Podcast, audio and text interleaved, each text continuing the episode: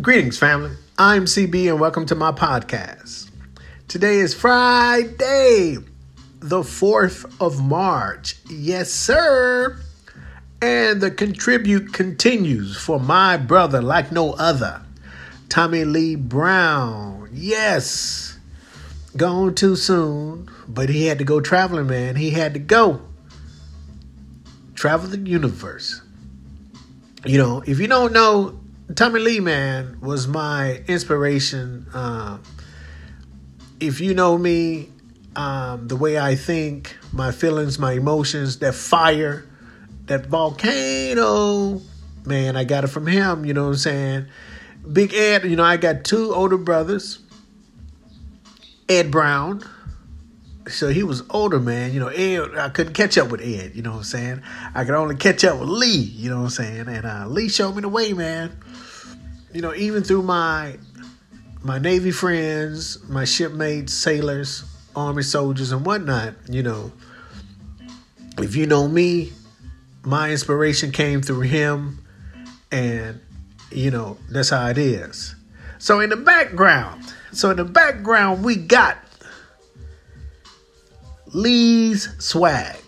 I made this song back in 2004, 2015. 2015, I made this song.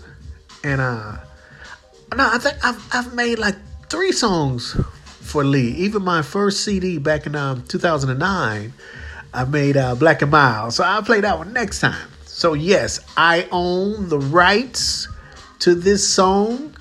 I am Stanford Green, aka CB. This is my song. Can you dig it? Contribute to my brother, Tommy Lee Brown. And you know, that's why I chose that name, Lee's Swag. Because if you knew Lee, you would know that swag. Man, I'm talking about that that freshness. The mug will be wiping down his little thin mustache. He used to always rock them high top fades.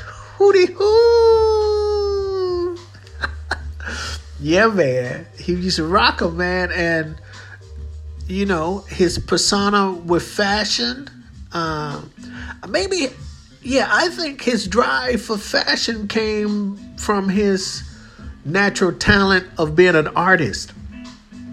You know, like I told you, man, he was heavy on that pen, boy. The pen and the pencil.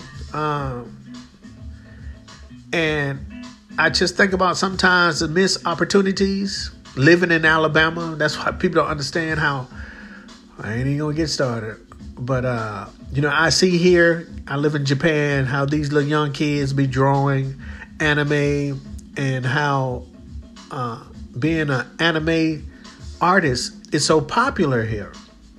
And I was like, man, if he was here in Japan, man, Lee would have been bigger than big.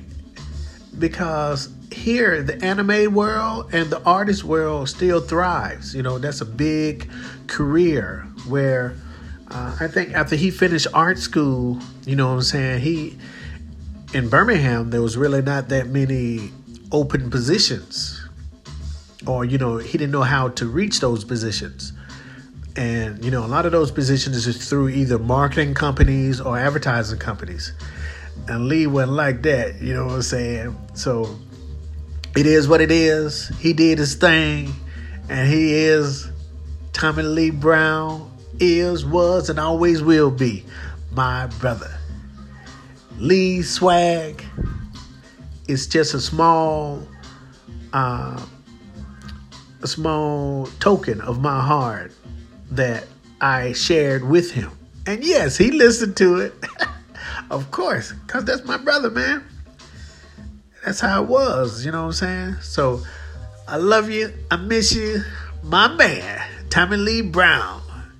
Peace, soul, and forever love. Thank you for listening to my podcast. Peace, family.